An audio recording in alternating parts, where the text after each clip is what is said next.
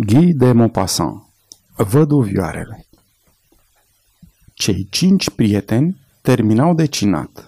Cinci oameni de lume, maturi, bogați, trei însurați, doi rămași burlaci. Se adunau așa în fiecare lună, în amintirea tinereților, și, după ce luau cina, stăteau la taifas până pe la două noaptea. Cum rămăseseră prieteni intimi și se prețuiau unii pe alții, petreceau astfel probabil cele mai frumoase seri din viața lor. Vorbeau despre toate cele, despre orice îi preocupă și îi amuză pe parizieni. Ca în majoritatea saloanelor, conversația lor era un fel de reluare vorbită a lecturii ziarelor de dimineață. Unul dintre cei mai voioși era Joseph de Bardon, un celibatar care trăia viața pariziană într-un mod de plin și cât se poate de fantezist. Nu era destrăbălat sau depravat, ci doar curios, vesel și încă tânăr, căci abia mergea pe 40 de ani. Bărbat de lume în sensul cel mai larg și mai generos al cuvântului, foarte spiritual, dar lipsit de profunzime, care știa multe fără a fi un adevărat erudit, ager și deschis la minte, dar neinteresat de subtilități serioase. Știa să scoată din tot ce observa, din tot ce îi se întâmpla, din tot ce vedea, întâlnea sau descoperea istorioare deopotrivă comice și filozofice și remarci pline de umor prin care își câștigase în oraș o reputație de om inteligent. Joseph Dobardon era oratorul cinei. Avea întotdeauna pregătită câte o poveste pe care ceilalți o așteptau și pe care el se apuca să o depene fără să se lase prea mult rugat.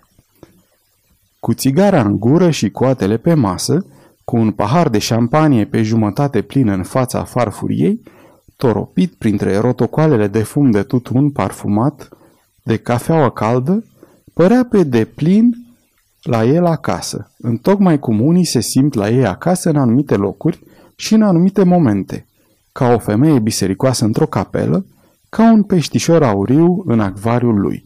De Bardon zise între două fumuri. Acum câtva timp mi s-a întâmplat ceva tare ciudat.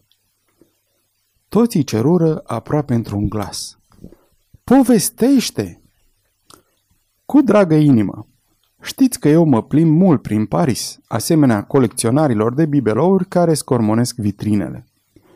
Pândesc spectacolele, oamenii, tot ce trece și tot ce se petrece.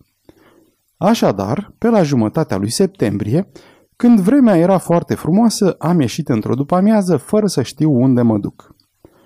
Orice bărbat are totdeauna o dorință nedeslușită de a-i face o vizită unei femei drăguțe. Alege mai multe din galeria proprie, le compară în gând, cântărește interesul pe care îl trezesc, farmecele fiecăreia și în cele din urmă se hotărăște potrivit cu atracția zilei. Dar când soarele strălucește și afară e cald, nu prea-ți mai arde de vizite. Soarele strălucea, afară era cald. Am aprins o țigară și am luat-o pe bulevardul exterior. Apoi, tot hoinărind, mi-a venit ideea să merg până la cimitirul Montmartre și să intru. Îmi plac mult cimitirele, îmi dau o senzație de odihnă și melancolie de care am nevoie. Și apoi am în cimitir și prieteni buni, dintre cei pe care nu-i voi mai revedea. Așa că mă mai duc pe acolo din când în când. Mai ales în cimitirul Montmartre am o poveste de suflet. O iubită care m-a cucerit și m-a emoționat pe vremuri. O femeie plină de farmec, a cărei amintire mă umple de durere și de regrete. De regrete de tot felul, așa că merg la mormântul ei să visez. Pentru ea s-a isprăvit. Și apoi îmi plac cimitirele și pentru că sunt niște orașe monstruoase, cu un număr enorm de locuitori. Închipuiți-vă că în spațiul acela mic se înghesuie morți din toate generațiile de parizieni, care locuiesc acolo pentru totdeauna. Bieți troglodiți închiși definitiv în cavourile lor, în gropile lor acoperite de o lespede sau cu o cruce la căpătâi, pe când cei vii ocupă atâta spațiu și fac atâta zgomot ca niște neghiobi. Mai mult, în cimitire sunt monumente aproape la fel de interesante ca în muzee. Mărturisesc că mormântul lui Cavagnac m-a trimis cu gândul, fără să încerc să-l compar, la capodopera lui Jean Goujon, corpul lui Louis de Bray, culcat în capela subterană a catedralei din Rouen. Tot ce numim artă modernă și realistă, de acolo vine domnilor. Mortul acela lui de Bray este mai adevărat, mai înspăimântător, mai lipsit de viață, mai schimonosit de agonie decât toate cadavrele torturate de pe mormintele din zilele noastre. Dar în cimitirul Montmartre se mai poate admira monumentul lui Baudouin, plin de măreție, a lui Gautier, a lui Mouget, pe care am văzut de o zi doar o biată coroană răzleață de imortele galbene, adusă de nu știu cine, poate de vreo ultimă grizetă, astăzi bătrână, portăreasă pe undeva prin apropiere. Este o frumoasă statuietă de Mile, răsată însă în paragină. Cântă tinerețea sărmane Mujie. Iată-mă deci intrat în cimitirul Montmartre și cuprins numai decât de tristețe. De o tristețe care nu făcea prea mult rău de altfel, o tristețe care te face să gândești când ești bine, sănătos. Locul ăsta mă cam înfioară, dar mai e până să-mi vină și mie rândul. Senzația de toamnă, de umezeală caldă care prevestește moartea frunzelor și soarele pălit, obosit, fără vlagă, sporeau, dându-i o notă de poezie, impresia de singurătate și de sfârșit definitiv, care învăluia locul acela mirosind a moarte. Mergeam cu pași mărunți pe aleile cu morminte, unde vecinii nu se vizitează, nu se mai culcă împreună și nu răsfoiesc ziare. Am început să citesc epitafurile. Este unul dintre cele mai amuzante lucruri din lume. Nici Labiș, nici Meilac nu m-au făcut să râd vreodată cum reușește comicul prozei funerare. Ah, cărțile lui Paul de Koch sunt nimic în materie de umor, pe lângă plăcile de marmură și crucile pe care rudele morților și-au revărsat regretele. Rugile într-o fericirea celui dus pe lumea cealaltă și speranța lor de a-i se alătura. Ce glumă! Dar cel mai mult îmi place în cimitirul Montmartre partea părăsită, singuratică, plină de tise înalte și de chiparoși, cartier vechi al morților de demult menit să ajungă în curând un cartier nou, din care se vor tăia copacii verzi, hrăniți de trupuri omenești, pentru a face loc altor răposați aliniați frumos sub lespezi de marmură. După ce am hoinărit destul cât să-mi împrospătesc gândurile, am înțeles că o să mă apuce plictiseala și că trebuie să ajung până la locul în care prietena mea își doarme somnul de veci, ca să-i aduc omagiul fidel al amintirii mele. Am simțit o strângere de inimă când m-am apropiat de mormântul ei.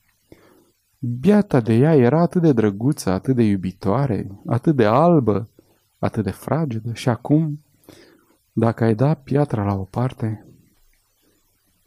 A plecat peste grilajul de fier, i-am spus în șoaptă durerea mea, pe care probabil că nu a auzit-o.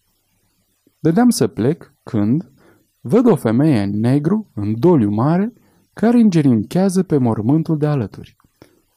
Prin voalul de crep se zărea un chip de femeie blondă, al cărei păr strâns la spate părea luminat de razele unei aurore sub întunericul pălăriei. N-am mai plecat. Cu siguranță era profund îndurerată. Își îngropase fața în mâini și cum stătea așa țeapănă într-o meditație ca de statuie, adâncită în regrete, Prefirând cu ochii închiși amintiri chinuitoare, părea ea însă și o moartă care se gândea la un mort. Mi-am dat brusc seama că va izbucni în plâns. Mi-am dat seama după o mișcare ușoară a spatelui, ca o adiere de vânt într-o salcie. Începu să plângă încetișor, apoi tot mai tare, cu tresărirea ale gâtului și umerilor. Deodată își descoperi ochii înlăcrimați, încântători. Aruncă în jur o privire ca de nebună, de parcă s-ar fi trezit dintr-un coșmar. Observă că o privesc. Păru stânjenită și și ascunse fața în palme. Zguduită de sughițuri, își plecă ușor capul spre marmură.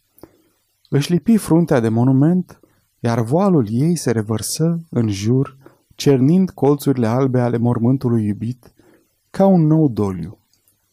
Scoase un geamăt, apoi se prăbuși cu obrazul pedală și rămase nemișcată, fără cunoștință.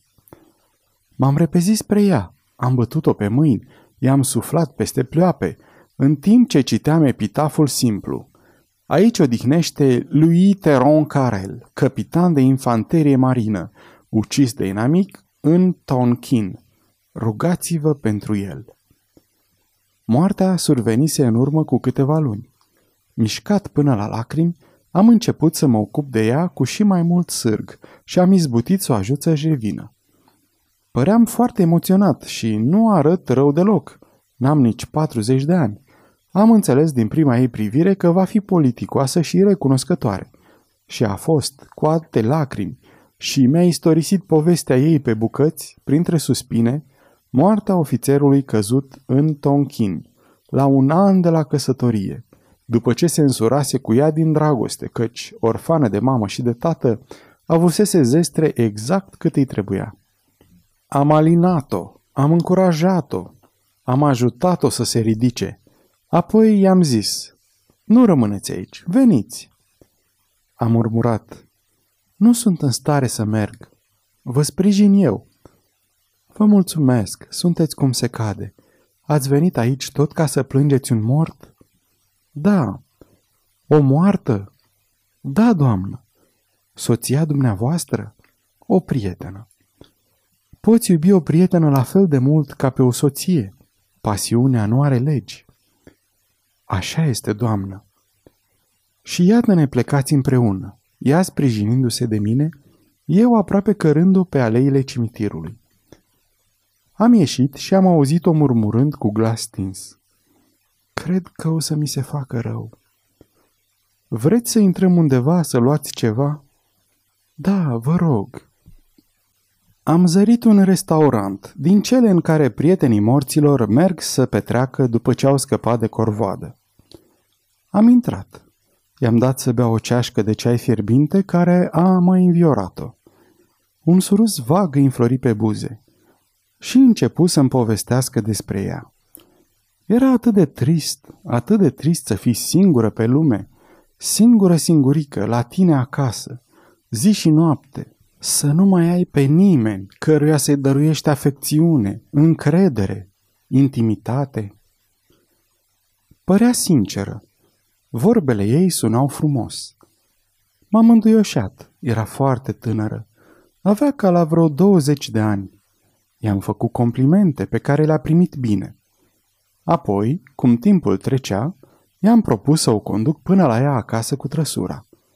A încuviințat și în birje am stat unul lângă altul, umăr lângă umăr. Trupurile noastre își amestecau căldura prin haine, ceea ce e lucrul cel mai tulburător de pe lume. Când trăsura se opri în fața casei ei, a murmurat. Nu sunt în stare să urc scările, căci locuiesc la etajul 4. Ați fost atât de bun cu mine, ați putea să mă conduceți până sus?" M-am grăbit să accept. A urcat încet, respirând cu greu. Apoi, în fața ușii, a adăugat. Intrați câteva minute, să vă pot mulțumi. Și am intrat, ce naiba! Apartamentul ei era modest, chiar un pic sărăcăcios, dar simplu și bine aranjat. După ce ne-am așezat unul lângă altul pe o canapeluță, a început iarăși să-mi vorbească despre singurătatea ei și a sunat servitoarea ca să-mi ofere ceva de băut. Servitoarea n-a apărut. Am fost încătat la gândul că servitoarea venea doar dimineața, fiind de fapt o menajeră. Își scoase pălăria. Era chiar drăguță cu ochii aceia albaștri fixați asupra mea, atât de bine fixați și atât de albaștri, încât, încercat de o ispită grozavă, am cedat. Am cuprins-o în brațe și pe pleape, care se închiseră brusc, am început să presar sărutări, sărutări, sărutări fără număr. Ea se zbătea, mă împingea și repeta. Termină, dar termină odată. Ce înțeles dădea ea acestui cuvânt? În asemenea cazuri, a termina are cel puțin două. Ca să o fac să tacă am trecut de la ochi la gură, dând cuvântului a termina sensul pe care îl preferam. Ea n-a mai opus rezistență și, când ne-am privit din nou, după această ofensivă adusă memoriei capitanului ucis în Tonkin, Aerul ei galeș, domolit și resemnat, mi-a spulberat orice neliniște. M-am arătat atunci galant, atent și recunoscător. Și după ce am mai stat de vorbă încă vreo oră, am întrebat-o. Unde mănânci? Într-un mic restaurant din apropiere. Singură? Bineînțeles. Ai vrea să iei cina cu mine? Unde? Într-un restaurant bun de pe bulevard. S-a codit puțin. Am insistat și ea a cedat, găsindu-și singură argumentul. Mi-e atât de urât, atât de urât.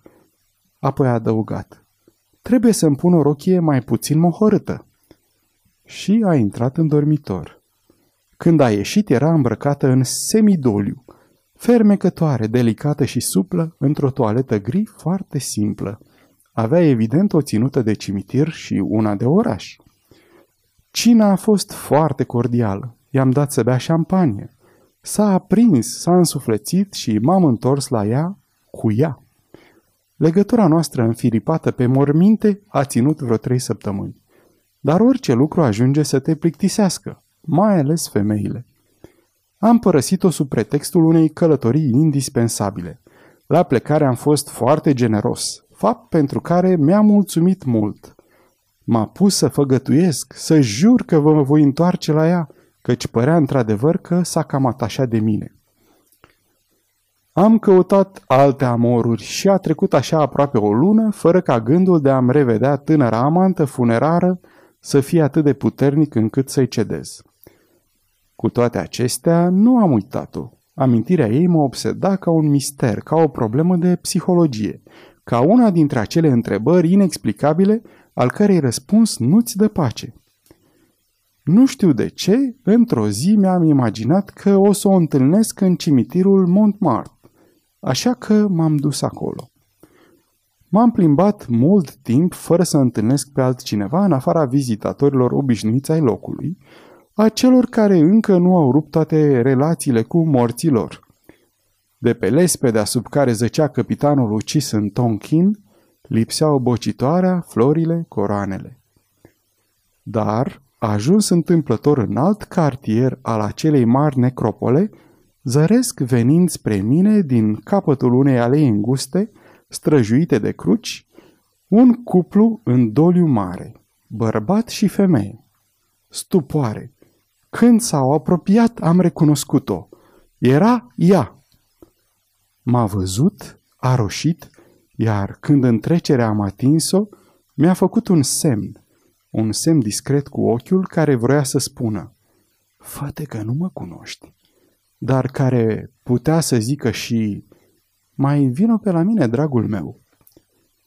Bărbatul de lângă ea arăta bine, era distins, elegant, ofițer al legiunii de onoare și avea vreo 50 de ani.